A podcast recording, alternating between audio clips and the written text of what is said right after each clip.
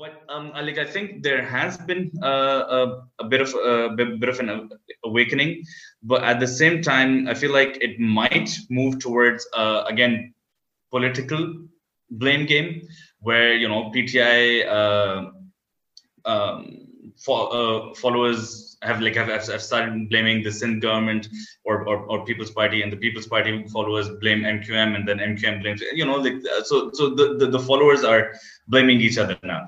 But uh, there there has been uh, like um, uh, an awakening, and I feel like if things don't change in the next uh, year or so, or at least if, if, if you know like uh, there needs to be a show that um, the government is has made some efforts because if no efforts whatsoever are made and the same thing happens next year i think that'll be that'll be a breaking point and a lot more people will be out on the streets uh, protesting than they were right now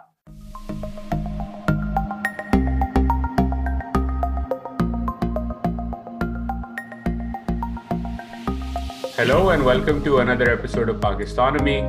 Um, this is an episode that's going to take us a bit deeper into one of the most informal, ununderstood, or poorly understood segments of Pakistani society, which is the trash economy. And a lot of work has happened in understanding uh, this sector, but in mainstream media, it's rarely covered. The only time you'd hear about Pakistan's trash problem is when cities like Karachi or other large metropolitan areas literally sink under a pile of garbage. And so to talk about this today with me, I have with me Ahmed Shabbar. Ahmed is the founder and CEO of Garbage Can, an organization that provides uh, waste management solutions to several schools and businesses. It does uh, work in the recycling management business with established restaurants and works with households to have a door-to-door program to grow awareness of and start increased recycling of products across m- many parts of Karachi. Um, so, uh, Ahmed, first of all, thank you for taking out the time. And I want you to first begin by um, talking a bit about Garbage Can and what the mission and vision of the organization is before we jump into what you've learned about the trash economy over the years. Right. Uh, thank you so much, Uzair, for um, having me. Uh, and um, well, today's Bar available and everything as well. But uh, you know, like and as they say, Safai nis iman um, so, but we, we, won't go into the religious aspects of it, and we're gonna go straight into um, like the uh, like how trash works uh, in, in, in in Karachi and Pakistan. Um, okay, so garbage can I started in about 2016, and I started that because for the last two or three years before that, about 2014, 2015, um, there was a lot of noise or uh, like a, uh, there's usually a lot of noise every couple of years about what people want to do about trash. Um, like and and um, the some segments of society then blame others or the the, the opposition blames uh, the government that they're not fixing the trash problem and so on and so forth. But um, in the 2015 2016 um, uh, uh, time um, there's another organization called Fix It, and they had, you know, really hyped up the issue. And uh, for, for for example, they dumped uh, trash in front of the governor's house and so on and so forth as well. Um, and uh, I was in the in, in the US till, uh, from 28 from 2008 to 2016, and then I moved back to Pakistan in 2016. And I was like, and I went and met with uh, the head of the organization, Mr. Uh, Alamgir Khan, the the who's currently an MNA now um, and I asked him like, why is is he not going towards a more sustainable um, uh, solution? Uh, you know, like because he, he was he was raising the uh, the trash issue. So I asked him why he wasn't proposing a more sustainable um, solution to it. Um, but he he said that okay, yes, we're, trying to get into it. We'll think about it and so on and so forth. And that's when I realized that you know, uh, like I'm not so sure about um, whether they're really serious because the the, the uh, chief minister was saying that we, we need to solve the trash issue as well. The mayor was saying we need to solve the trash issue as well. Um, so i just went quietly went about uh, starting my own uh, small uh, entity called garbage can. Um, even though uh, actually the, the head of the Sindh Solid Waste Management Board had told uh, had told me that all trash belongs to the Sindh province, so you know no local company can really um, uh, can really work within this sphere. So I was like, all right, like I'm, I'm not going to work with with um, uh, the districts or the cities and everything. I like I will work uh, directly with organizations. So currently, that, so that, that's how I started basically started Garbage Can, and then I started following uh, the scavengers. I started following the jamadars, uh, the sweepers. I ended up in the Afghan colony. I ended up in uh, Jam Chakro, Ibrahim Hyderi. These two are the uh, are the largest landfills um, in Karachi. Um, and then I learned quite a lot about the informal sector, the formal sector, about the recycling industry, the waste management industry. And since then, I've been formally uh, learning more about uh, waste management as well. So currently, Garbage Can um, has three main uh, services. I guess like I, I call it the Garbage Can ARC. It's it's lucky that you know they made that uh, the ARC on the abbreviation. So A stands for awareness. As you mentioned, we go to universities, uh, schools, even uh, four-year-olds, five-year-olds. We you know do activities with them, and uh, even professionals as well. Um, and R stands for recycling management, which is purely recyclable items, cardboard, plastic bottles, aluminum, metal, other metal, and so on. Um, and then C is comprehensive waste management, where we, where we manage the entire waste uh, of whatever organization that we're working with. So that you know, you uh, there is growing up in Karachi. I remember and seeing, not fully understanding, but seeing and noticing that there is a mm-hmm. whole underclass associated with waste and waste management and recycling. Um, you've been to the big sites where this happens, and I remember mm-hmm. speaking to you, and you had some stories to share about how there is a whole criminal element associated with it works in collusion with govern- governments or political leaders and things like that mm-hmm. at, at, not at the big level but at the local micro level um, so just mm-hmm. tell us tell, tell the person who's listening who doesn't understand much about the waste economy in a place like Karachi okay. and it uh, it replicates across Pakistan. How does this really work? Like, how does someone's trash that a jamadar or a sweeper that picks up from your home end up in mm-hmm. this landfill site and what what all happens to this trash in the process uh, and after it ends up in this landfill site? Okay. Um, first of all I'm, what i'm going to say is like in, in, initially when we were starting this conversation you mentioned that um, the waste management industry um, in karachi isn't very well understood.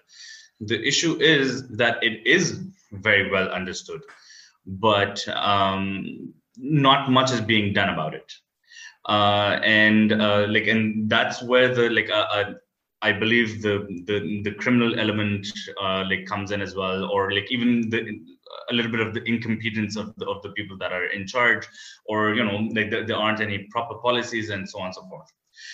So um, I'll start with you know like when you when you start pulling at the thread of uh, you know of, of the garbage issue, you get to child labor which is extremely you know obvious because there's uh, several eight to ten year olds uh, with bags on the on like on their backs and uh, they're, scavenging, they're scavenging waste off of the streets and taking them to the uh, to the recyclers and everything.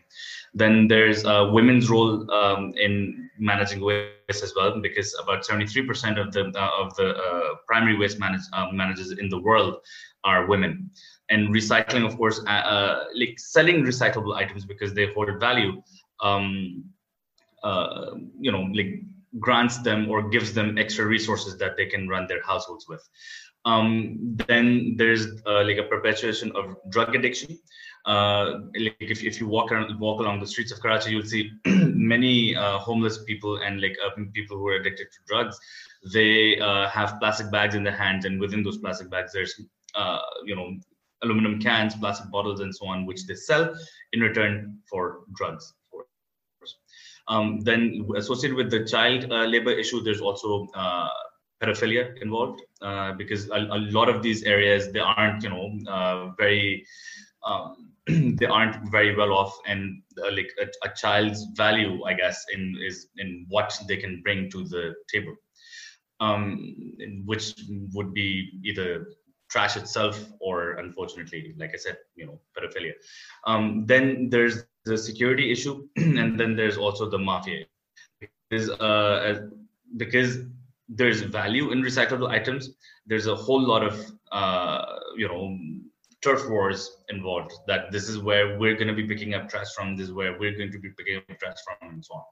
So in 2017 uh, the like um, in just within the usa the recycling industry was worth 63 billion dollars uh, annually. So so you can imagine uh, how big or how valuable the recyclable items are. And um, in pakistan as well almost 90 to 95% of the recyclables do get recycled. But the question is how they're getting recycled because you know like all, all the issues that I mentioned. Oh, oh, sorry, like I, I forget, I like I forgot. There's also the rural to urban migration issue, and then there's also the refugee crisis, because uh, sorry, like I'll like I I'm gonna backtrack a little bit. So yeah, so you can see how uh, much money there's involved in it. So because of the uh, refugee crisis and the rural to urban migration issue. Um, there's a completely separate informal industry that's being run. Uh, and then, of course, there's the formal Sindh Solid Waste Management Board or KMC or the public uh, um, industries or you know the, the, the, private industries that have been hired by the um, by the government. Those are being run. So for any waste management uh, company to be successful, uh, both general waste management or municipal waste management and recycling management need to go hand in hand they need to be integrated like they are in singapore or japan or slowly um, uh, they're moving towards that in the us as well. Whereas in pakistan they're completely split. The informal industry is looking at the recyclable items and the formal industry is then you know uh, laden with uh, uh with the burden of processing the the waste that's basically useless so. Can I quickly interrupt here because it's just a follow up question? So, when someone comes to pick up trash at my family's home in Karachi, that's the CBC mm-hmm. that comes in. They come in every few days, sometimes mostly on everyday basis. The jamadar who comes in, the janitor who takes care of yeah. the neighborhood, and he's an informal employee. He doesn't work with the government, right? But he goes mm-hmm. to this designated spot and drops off everyone's trash over there. Now, from there is when the CBC picks it up and takes it to the landfill site, right? Now, mm-hmm. is it, I presume that because the whole thing is separated, it's not like anyone in that my neighborhood at least is recycling or sorting the recyclables out. So either the informal part of the system comes in at that drop off spot outside the neighborhood where recyclables mm-hmm. are picked out, or does it also mm-hmm. happen at the landfill site, which is where the KMC or the CBC drops off its entire mm-hmm. truckload mm-hmm. and people work like where, where what are the different points at which sort of I wouldn't say they meet but the, the two sides of the economy intersect with each other um, both at the at the drop off site outside just outside your neighborhood and uh, at the landfill itself because uh, so the, the, the drop off sites outside your neighborhood um, internationally they're known as transfer stations or like that's how it's supposed to work. Uh, there, there's door-to-door collection then there's smaller neighbor, neighborhood transfer stations then there are larger district-wide transfer stations and then in the end they go to the landfill. That's how it's supposed to work. But as as we've noticed in Karachi, uh, most like most of the trash just goes out into the kachra kundis that are outside, and from there, like uh, slow and slowly and steadily, about 60 to 70 percent of the waste makes its way to the landfills. So what happens at the kachra kundis or the transfer stations? Um, that's where you know uh, this mafia thing and the scavenger thing like becomes very obvious. Um, that those kachra kundis, even though there's they're really unhealthy and uh, everybody tells uh, you know like every, everybody complains about them and wants them to be removed from the city, but those are rented out storage spaces basically. Who are they rented out to? Uh, the scavengers. Who are they rented by? We don't know. Because uh, of course the CBC or the KMC or the Sindh Solid Waste Management Board or any of the 16 or 17 various organizations that are supposed to look after the municipal waste um, again, that's that's a huge issue as well. Like the 16, the coordination between the 16 organizations or 17 organizations and so on. But someone from those organizations rents out those storage spaces, or they should, you know, if, if they're not renting it out, then they should remove it.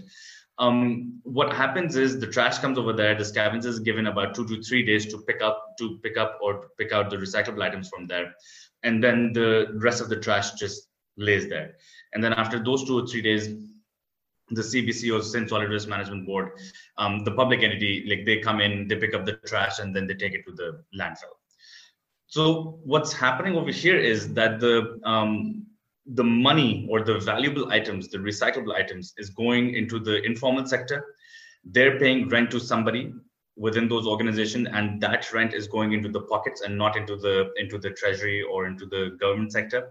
And then uh, the the the public entity or, uh, like is basically you know burdened with picking up the trash and just taking it over there. Sure, they're getting taxes and stuff um, like from uh, from the general population, but then again, that's very inefficient for any even public um, waste management company to be successful. Both the tax structure and the recycling uh, thing needs to go hand in hand. And so again, I'll put on my economics hat here before we go to the landfill side, which is so mm-hmm. someone is paying off somebody to own this transfer station essentially, right? Right, and right. then they use informal labor, mostly child labor, as we've all seen. Right. That that big bag, and they in two days mm-hmm. clean it out in whatever way mm-hmm. they can. Meanwhile, they mm-hmm. get the cuts on their feet and pick up diseases and all sorts of stuff. But exactly the rental, the the rental for that space has a profit margin associated with it because that's why the money keeps flowing. So when right. I have grown up in Pakistan, those transfer stations no new investments have occurred it's just a four you know four wall fence essentially with a big gap mm-hmm. in between where the truck can come in and deposit the trash so mm-hmm. this there is the resource and the monetization of that resource that has happened the fact of the matter is that has happened formally so the investments needed to upgrade the transfer mm-hmm. station so to speak it does not happen because there's a whole underground economy linked to it which means that we can continue to right. do it the old school way. Am i right in, in in that sense that there is a resource revenue collection that's happening here? It's just that it's not been formalized um, to make it actually a better uh, system to manage. Yeah yeah absolutely. Uh, absolutely. And that's what i'm trying to push for as well. I want the informal sector to be integrated into the formal sector. That's how we can combine both the waste management and the recycling management uh, industries.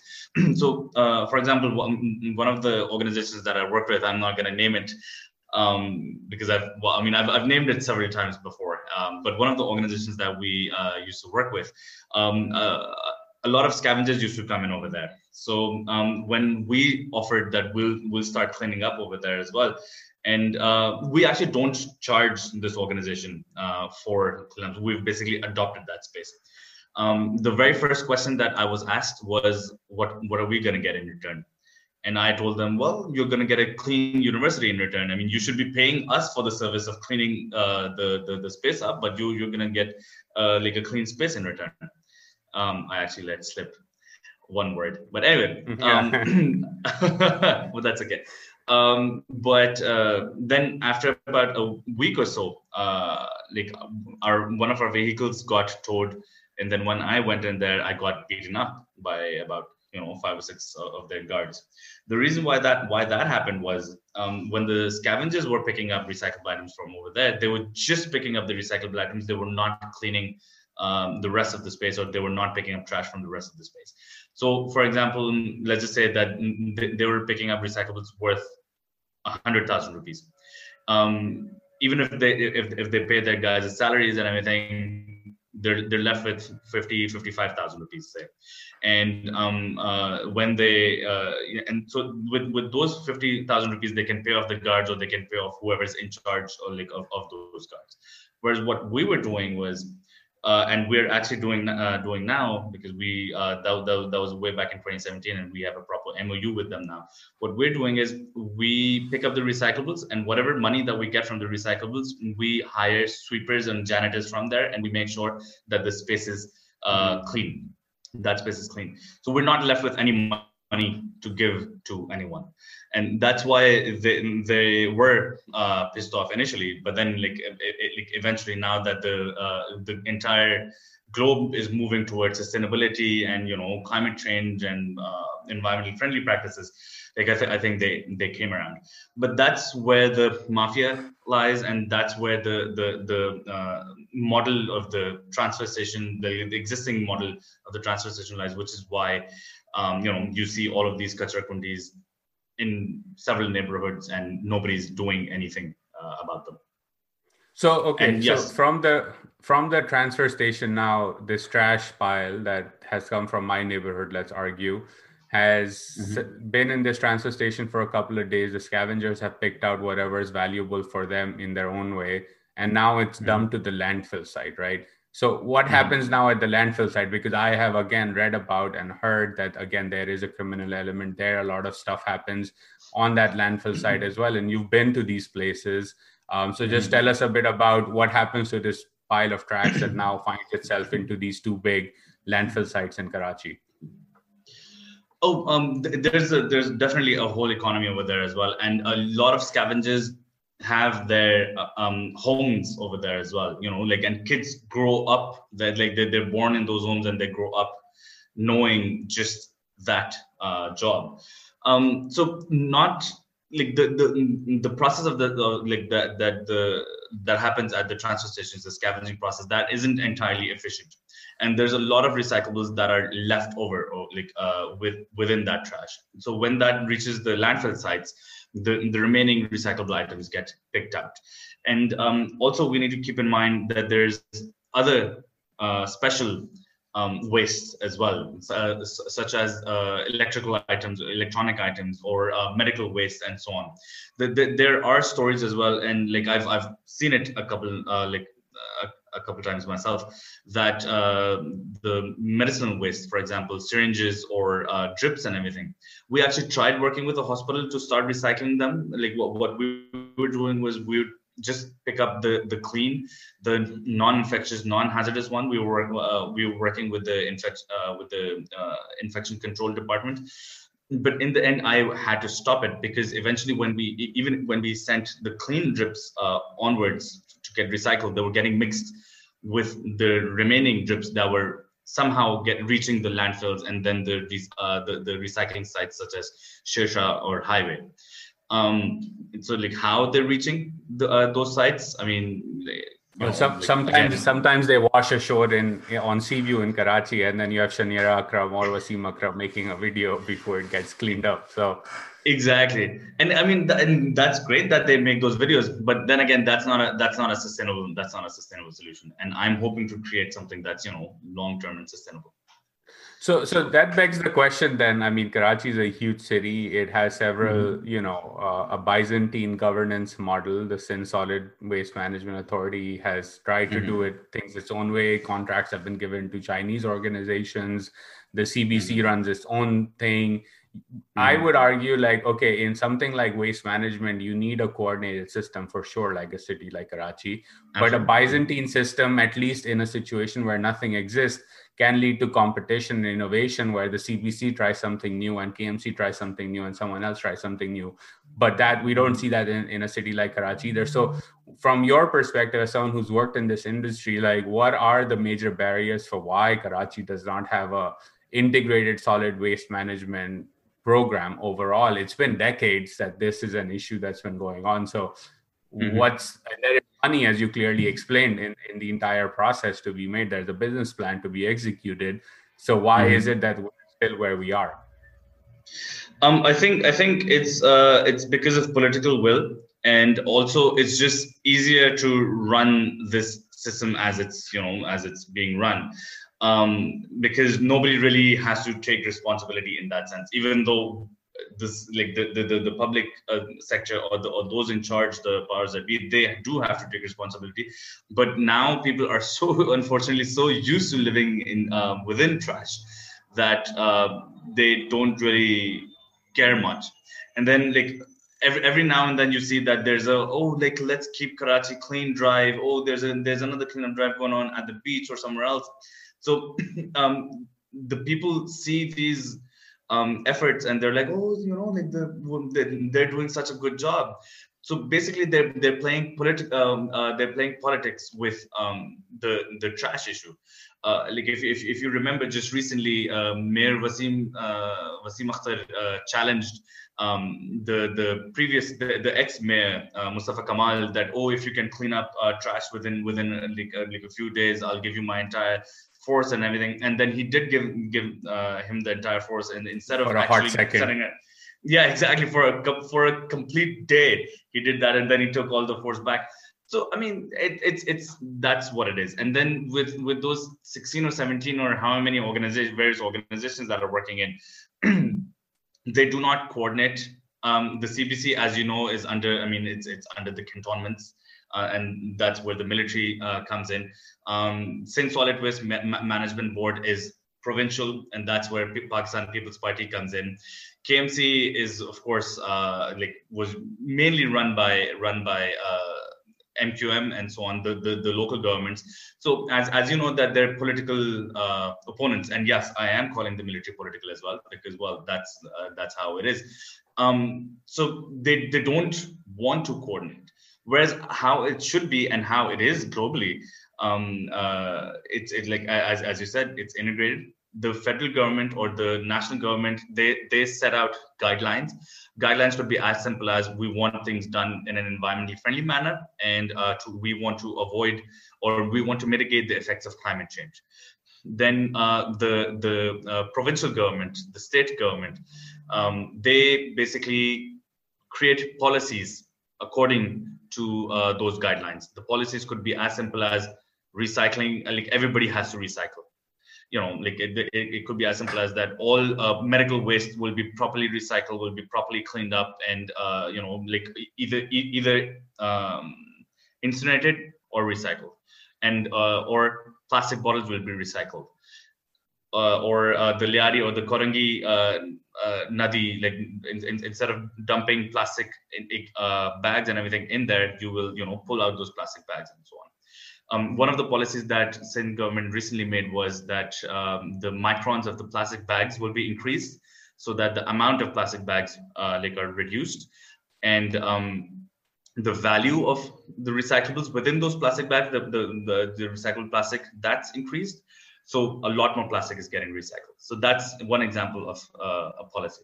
And then the third will be uh, the local government. Say like if, if there's six or there were going, going to create a seventh district as well in Karachi. Every district will have, you know, like a, a separate company that's working, or even even if there's one company, you know, we're working in all six or seven districts, then they will they, they will be responsible in actually carrying out the waste management and they'll be answerable to the the the, the provincial government and uh, or like authority and that provincial authority will be answerable to uh, to the federal authority. So my my basic demand is the very minimum demand is that um, we need to stop playing politics with with trash. And i think everything else will fall in place and so i mean again you're saying the same thing that i heard yesterday from or day before yesterday from a couple of guests the conversation was on taxes collected out of karachi and how karachi's mm-hmm. markets pay far far far more than any other markets in the country um, mm-hmm. And again, we were like, well, if Karachi, there's no resource constraint, seemingly, then mm-hmm. why is public service deliveries poor? And the answer was, well, mm-hmm. it's a mm-hmm. political economy issue. And I hear you saying the yeah. same thing in, in a place like Karachi. Um, but, you know, again, we it seemed that there was a breaking point this monsoon season you were out in defense and in kharadar and mm-hmm. different parts of the city pumping literally mm-hmm. sewage out of people's homes um, and mm-hmm. it affected defense as much as if not more so than the other parts of the city um, and so right. you know there was this elite elite barrier was broken down do you think from your mm-hmm. experience being on the ground and and doing all this work during the monsoon season that there has been an awakening among segments of society that this is a structural issue that they need to fight structurally versus just do a clean the sea view drive and get a bunch of tractors to come in mm-hmm. and pick up the trash or is it still mm-hmm. are we back to business as usual um, after the damage that was done under the rainfall Mm-hmm.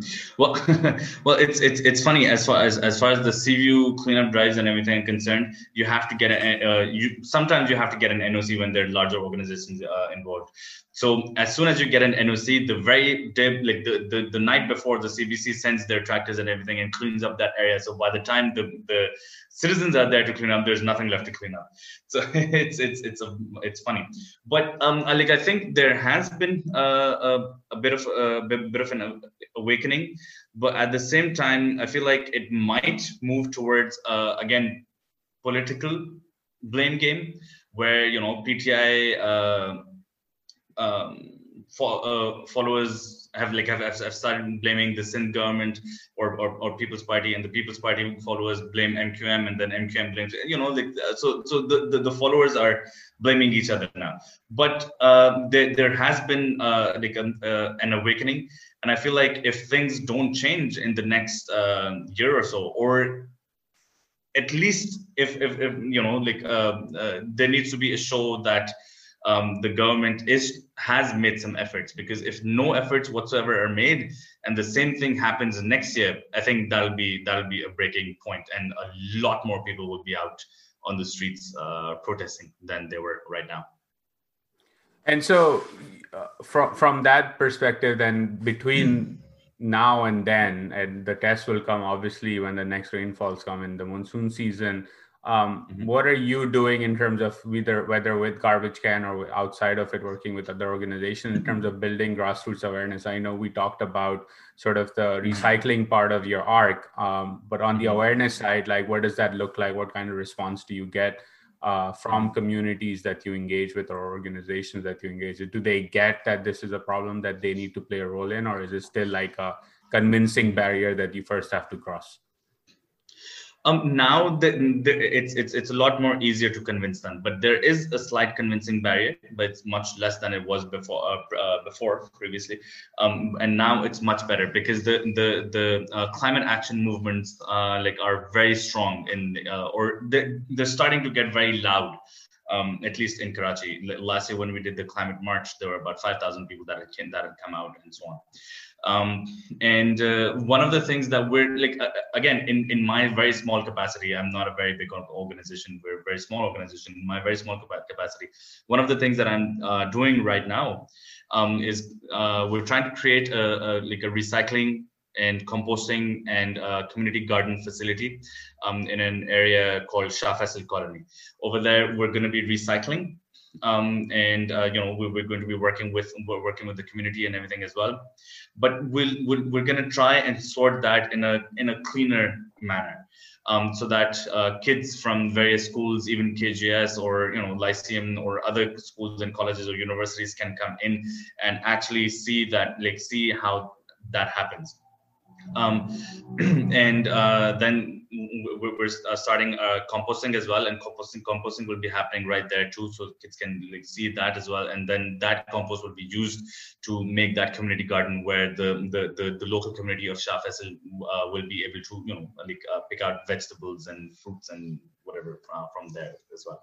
So that's uh, like our awareness bit and i'm hoping because part of what I'm trying to do is to show new professionals or university students um, that this is a viable uh, profession to get to to get into to enter.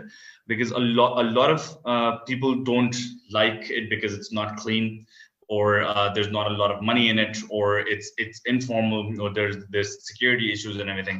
But i'm trying to you know hopefully uh, make it feasible enough that, that, that people would be interested in joining this industry. Um, and also, if you've recently seen, uh, like I, I, believe World Bank gave 200. I'm not sure if it was 200 million dollars or if it was. I, I, I, believe it was two 200 million dollars to uh, Sindh government um, to create, um, you know, to to to solve the waste management issue. And I, and I feel like that's very easily done because when I visited you, the, the, the, first time I met you, like I guess in uh, DC, I was on a tour of the US just going to landfills. So I'd been to a landfill in, in Los Angeles, I'd been to a landfill in Dallas, a materials recovery facility in Dallas. And uh, I was supposed to do that in New York as well, but then COVID hit, unfortunately. Um, so for about 14 to 20 million dollars, you can easily cater to uh, like a, a population of of about uh, 10 lakh or 20 lakh uh, people very easily um, or even more if you if you do it you know properly so if the Sindh government is serious about it, they can, you know, at least try and create a proper landfill. And the, and like, and I, I'm talking about a scientific landfill where the leachate is removed, where the gas is removed, and energy is created as well. and um, you know like there's a proper materials recovery facility right next to it. So but a material recovery facility is basically the, the point where recyclable items are pulled out uh, of the waste. So we're already doing it but we're doing it in such an informal unhealthy manner and it's open dumping that it's it's almost uh, you know a, it, it causes a lot more damage than it actually helps. So uh, there, there are ways for uh, the Sindh government or the local government or even the federal government to show seriousness, and I hope that they do so as well in the next year. And I think you're right, right? You saw that expensive. Like I, you've been to my place in DC. It's a four apartment building, um, and we yeah. have a private company that comes in twice a week to pick up our trash and recycling, and we have to sort it out and put it in different mm-hmm. baskets. Um, mm-hmm. It costs uh, for the building uh, $160 a month. So that's like mm-hmm. forty dollars per apartment. It's not even in rupee terms. If you just directly convert and ask a household how much they spend on someone picking up the trash and then cleaning up their surrounding areas and all of that as a mm-hmm. community, um, it's pretty much the same amount, if not a bit more, I would say. Um, in terms of how much you spend overall if you add up all the pieces together of how you keep your community clean um, so clearly, the business model um, is not is not that expensive, and the investment upfront investment needed is in is in uh, facilities and materials um, or the yeah. equipment that you need. Um, but then, if you have a monthly recurring revenue coming in from households that have to partake in this service, mm-hmm. Um, it's not that hard to solve, especially the World Bank's giving you money. So I think the it, it's more of a willingness uh, to solve versus a resource constrained issue. Yeah, absolutely. I mean, globally, globally, the the waste management industry is worth 264 or 265 billion dollars right now, and um, by 2024, it's supposed to rise to 330 billion dollars. So, I mean, th- there is a lot of money involved. It's just about like just about how well you do it, uh, and like, I mean, what, what facilities you're providing and so on but then again if you if you think about it sure there, there are uh, like i mean it's, it's it's about political will. But like i feel like the the reason why they don't move towards it is because then they'll have to resolve a lot of those uh, other issues that they're trying to ignore. For example the refugee crisis. So uh, like most of the people that, uh, in, in in the recycling industry they're they're afghan refugees or they were afghan refugees and now their kids are doing it who were born in pakistan. But they, they're not citizens. They don't get id cards. So they they cannot register companies. So when they cannot register companies they cannot pay taxes. And and they need a way to live of course. So they so they they they you know get involved with um, the, the the informal industry. So in order to actually bring them into the uh, for, uh, formal industry they will have to do something about uh, about the refugees. They will either have to call them uh, pakistani citizens or they will have to give them some sort of uh, work permits. So I think that's uh, it's it's something to that effect that's you know uh, actually stopping them. But then again, what's also stopping them is then of course like if the the the the money that some people are making actually starts going to the um, government, then they're going to be a lot. The the, the uh, a lot a lot more Ahmeds are going to get beaten up for for disrupting the status quo. Um, you exactly. you talked about money being there in the system. Uh, what are some of the most valuable things that are picked out of the trash and recycled um, that people actually yeah. like aggressively search for in the pile? Um, so there's three main uh, categories: paper, plastic, metal, of course. And um, as far as uh, municipal waste is concerned, and I'm, I'm not going to talk about industrial waste because industrial waste is again like a special kind of waste, but as, as municipal waste is concerned, um, there's cardboard and paper, um, uh, and um, which is raddi paper and everything, and uh, cardboard is like uh, sought after because there's so much of it, and you know, uh, like in in in and every almost every shop has it, and uh, every say Imtiaz store, which is basically like Walmart over here. Like they, they have it in huge quantities and everything as well. Then there's uh, plastic PET bottles because um, uh, you know like everybody drinks Nestle, Coke, Pepsi, uh, whichever. Um, and then there's metal, uh, aluminum cans. Again, Coke, Pepsi, or any other uh, any other uh, canned drink. So aluminum is the most uh, expensive one within a solid waste management board. So it'll be it'll be anywhere between 110 to 130 rupees per kg. Um, and that that's about uh, 100 120 cans as well the the, the 250 ml uh, cans. Um, plastic bottles are about you know they they like the the price actually varies with season. So in the in the summers because a lot more people drink uh, these beverages so uh, there's there's a lot more on the streets. So the, the the price of the plastic bottles is cheaper. Whereas in the, during the winters uh, not many people drink these cold drinks and everything. So the the price of the plastic bottles mm. goes up. So right now like at the uh, like at, at the, uh, as we speak yesterday and today and uh, tomorrow as well like i believe that there's an entire um, discussion going on and like as to what the price of plastics would be. It's interesting that the, the this informal industry behind the scenes is who, who sets the price? Who sets exactly. the price?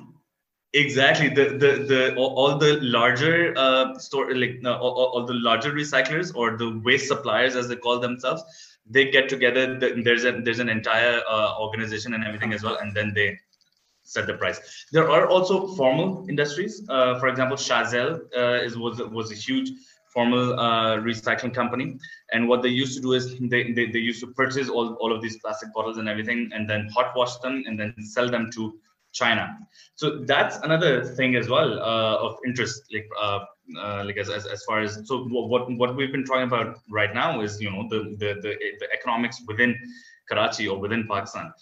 But all of these recyclable items used to go to China first. But uh, in in the last two to three years, China has stopped taking recyclable. Yeah, it's become or, a big issue here in the United States as well because a lot of it would go to China from here. Exactly, and that's what I noticed in March as well when when, when I was visiting uh, Dallas uh, landfills and materials recovery facility. A lot of the, the, the recyclable items were just lying there. Uh, otherwise, they would have gone all the way to China. So what's actually happening is that China uh, used to allow 10% of waste. And by waste, I mean if, if for, for, for example, there, there's a plastic bottle that you're drinking out of, and there's a, a, a little bit of the drink left so that's waste weight or water weight. So China would allow about 10% of you know waste weight or water weight um, uh, initially, but then the, the last two or three uh, years they've they've made their policy a lot more stricter, and they're like we only allow one percent of waste of water weight in. And so, how so do they is, measure that really quickly? Like, what's the is it just the whole bulk of this bag of water bo- bottles that is then put on a scale, and they say, okay, this is how much it should yeah. weigh, and if it exceeds it's not okay yeah, yeah exactly because everybody knows like how much uh what's it called uh, plastic is goes in one plastic bottle right? And um, when when they when they melt the plastic down they have to remove the, the they have to remove the tags.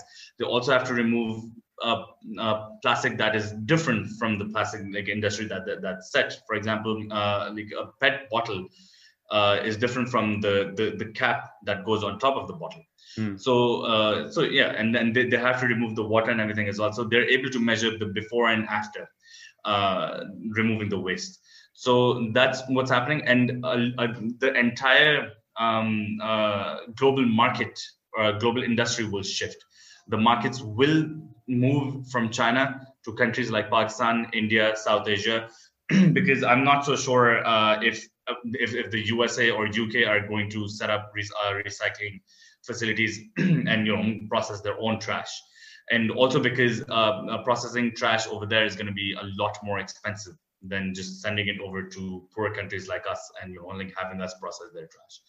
So um, like recently I, w- I was talking to one of the largest plastic uh, pet bottle manufacturing uh, manufacturers. And he mentioned that coke and pepsi by 2023 2025 want to go to about 30 to 50 percent of recycled PET bottles. They're called rPET. Hmm. So a lot more industries are gonna go up in in Pakistan uh, as well. Like the final recycling, breaking down industries, and not just hot washing or flakes industries. So again, there's an employment and an economic argument to be made for building up this sector, um, and it's a yeah. human argument to be made as well because, as we talked about earlier, you have children informal mm-hmm. workers mm-hmm. working in this segment and they need to be formalized educated if you're a child etc to make mm-hmm. sure that they have the right opportunities and are not taken advantage mm-hmm. of.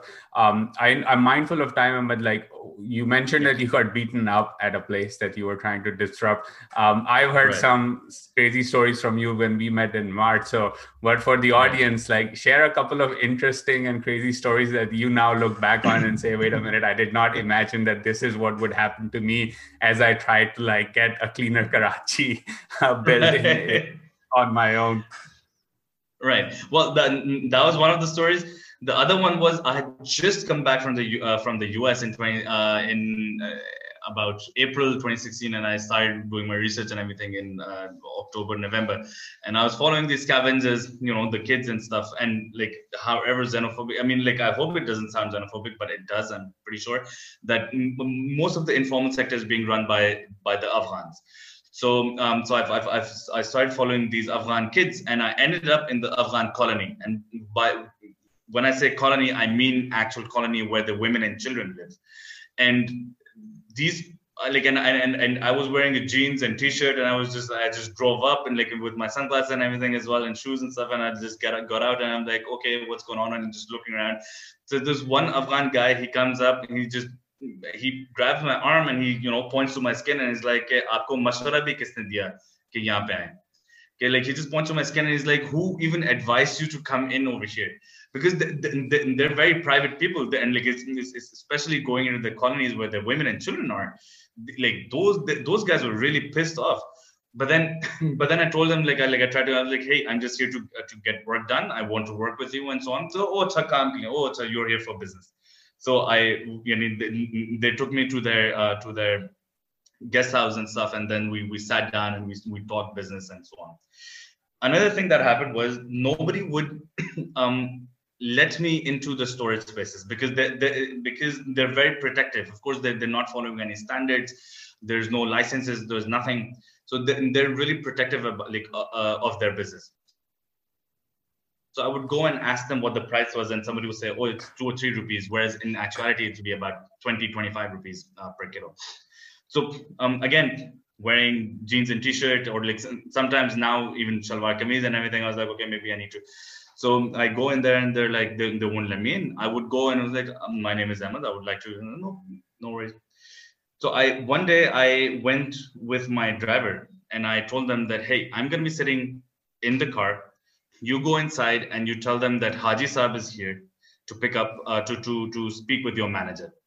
And that's what he did. And the manager comes running out. Was like, Haji Saab, please come in. Haji Saab, fake it till you make it, right? That's the exactly exactly. It was absolutely faking it till uh, till I made it. And I was like, I've been to this storage space like three times in the in the last uh, month or so, and nobody would like the guard wouldn't even let me in. And i just said like oh i'm some big shot or like haji Saab or something. And they're like they're just welcoming me in. So it's it was it was it was interesting. It's a it's an interesting uh, interesting industry I think you should just grow out your mustache, give it a bit of a twirl, and then maybe put a little bit of a spot on your head that you're a Namazi as well, and some betel nut juice on your lips before you go into these meetings to pretend as well. Have you had the chance to sit in any of these meetings where they set the rates um, for these products in, in the informal market, or not yet? Um, not yet, because I'm I'm I'm still a very small player uh, within within the industry. So like what I've noticed is, is that there are six tiers um, there, there's the scavengers that's tier uh, tier one. Then there's the small shops that's tier two. Then there's you know there's people who are able to collect about a ton or two tons in a month that's tier three. Then there's tier four where they where, where people collect about uh, a uh, hundred or so tons in a uh, in a month and then they bale bale it as well. Or they, they make you know uh, large compact bales as well. And then there's tier five that actually crushes it and hot washes it. And then there's a sixth that actually recycles it that's how hmm. the market is structured the recycling industry is structured in karachi um, I, am somewhere between the third and the fourth and i'm hoping to you know so so like i don't set the prices the, the, the prices are set between the fifth and sixth uh, and I mean, so. six tiers is a lot, which means that there is a lot of money here because every tier has its own profit margin that, that takes a cut out of this, right, to sustain the operation that they're part of exactly and uh, that's why i believe that we we need a we need an entire overhaul and there's a whole lot of space uh, to do that. Um, for example one, one of the things that i'm suggesting is that uh, everybody like the, the, there should be a law that everybody has to recycle. What that'll do is that um, say uh, post-consumer wa- uh, waste will then not be sold to the scavengers so that gives you know like people who are actually recycling or people uh, or like companies like myself uh, a, a, lot of room to actually purchase and then pay taxes on that as well and to you know sell it uh, sell it forward. So what's happening in dubai for example i, believe there's a uh, is it diva or is it some other like a company i'm completely blank, blanking on right now? What what happens over there is outside these big malls and these shopping um, uh, areas there's um, cages about 10 feet by 10 feet by 10 and everybody has to throw their cardboard uh, in like in there. So it's it's basically a recycle bin. It's a giant recycle bin. And then this company comes in, they they, they pick up all the uh, all the uh, cardboard, and then you know they, they they process it. But what's happening over here is a store like Imtiaz would sell the cardboard that they've already used. So of course, then Imtiaz takes some of that cut, but I don't think Imtiaz like uh, puts that money on their books because most of that is done um, uh, like with cash. Yeah. So like I mean I, I don't want to say that Imtiaz is doing that, but I know that there are several organizations that do not put uh, that money on their. Well, I mean, books. you know, uh, the, the paper wala who goes in the neighborhoods and everyone gives their old papers and telephone directories and things like that. They're given some cash in return. No one shows it on their income statements, right? Exactly, exactly. So, so mm, there's a lot of room for improvement. And I think in, in China, for example, you can actually pay for your metro rides using recyclable plastic bottles that you put in a machine. And yeah. I, I, don't know the amount, but you put in a certain amount and you get a free ride. And I think that's mm-hmm. again one way to encourage now that there is an orange line and a metro in every city except Karachi yeah. in a way. Yeah. Um, you can roll that out as well. Um, I think, th- th- I mean, th- this has been a fascinating conversation. I think, Ahmed, you're doing yeah. some fantastic work, even though you're in tier two or three. I think you'll move up really fast. And, you know, maybe there's a book to be written there at the end of this entire journey that you're on. But um, it, it's fantastic work. I continue to follow you on your Facebook and people tuning in, do check out and follow Ahmed's work because there is always, you know, a video or two every other day that tells you what's mm-hmm. going on in the city of Karachi beyond the headlines yeah. that you may see in the news. So keep up the great work. Thank you so much for your time. It has been wonderful and informative to chat with you about the trash and garbage economy in a place like Karachi and, and wish you all the best. Thank you so much. And I would suggest that anybody who wants to learn more about this should uh, read the, stu- the World Bank study called What a Waste. They also point out how uh, uh, waste is related to economic growth, how waste is related to population growth, to rural to urban migration. For example, there's a there's a McDonald's in the city, but there's no McDonald's uh, in in uh, in the village or in the countryside. So the city uh, like make, makes a lot more waste, and again with with economic growth, a lot more waste comes in. So countries like Japan and Singapore have successfully decoupled economic growth and waste generation, and that's what we need to uh, move uh, towards as well. And uh, thank you. With, with, that, I would say thank you, Uzair, for having me, uh, you know, here. And I hope that I was able to uh, educate your viewers a little bit and like and uh, um, make a positive contribution towards the awareness. No, th- this was wonderful, and I will link the report down in the description on the podcast and on the YouTube page as well. But again, thank you, thank you so much for your time. Thank you. Thank you.